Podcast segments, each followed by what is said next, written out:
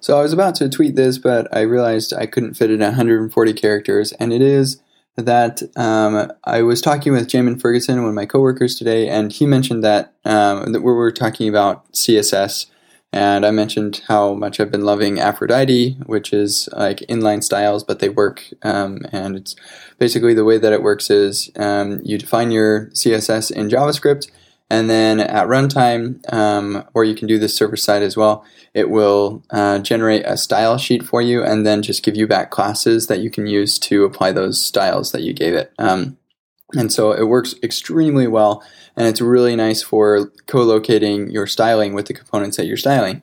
It also uh, allows for like um, exposing an A P I to override styles um, and, and things like that, which is something that's really difficult to do with C S S.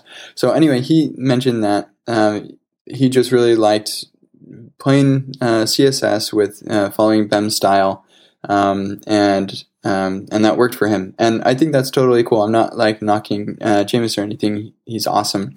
Um, but the uh, I just was thinking about Uh, what he said, and and I think the reason that I like um, or or the problem that I have with B E M is that um, you have to enforce things yourself, um, whereas with um, Aphrodite you don't really have to worry about um, you know enforcing anything yourself. You just like write the styles, um, but with B E M you have to make sure, okay, I'm going to follow these conventions, and um, unless you do some crazy amount of tooling, Um, you have to just kind of enforce those conventions yourself, and um, you have to teach developers who are coming onto your team how to follow those conventions. They have to understand B E M.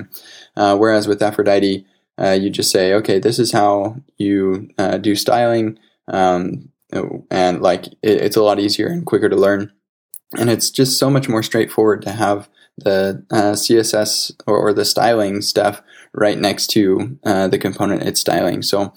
Um, and then like at, at the same time, there's C S S modules, which um, you sort of get that. You can like co-locate C S S and stuff, and you still get this with uh, regular C S S and like Webpack and stuff.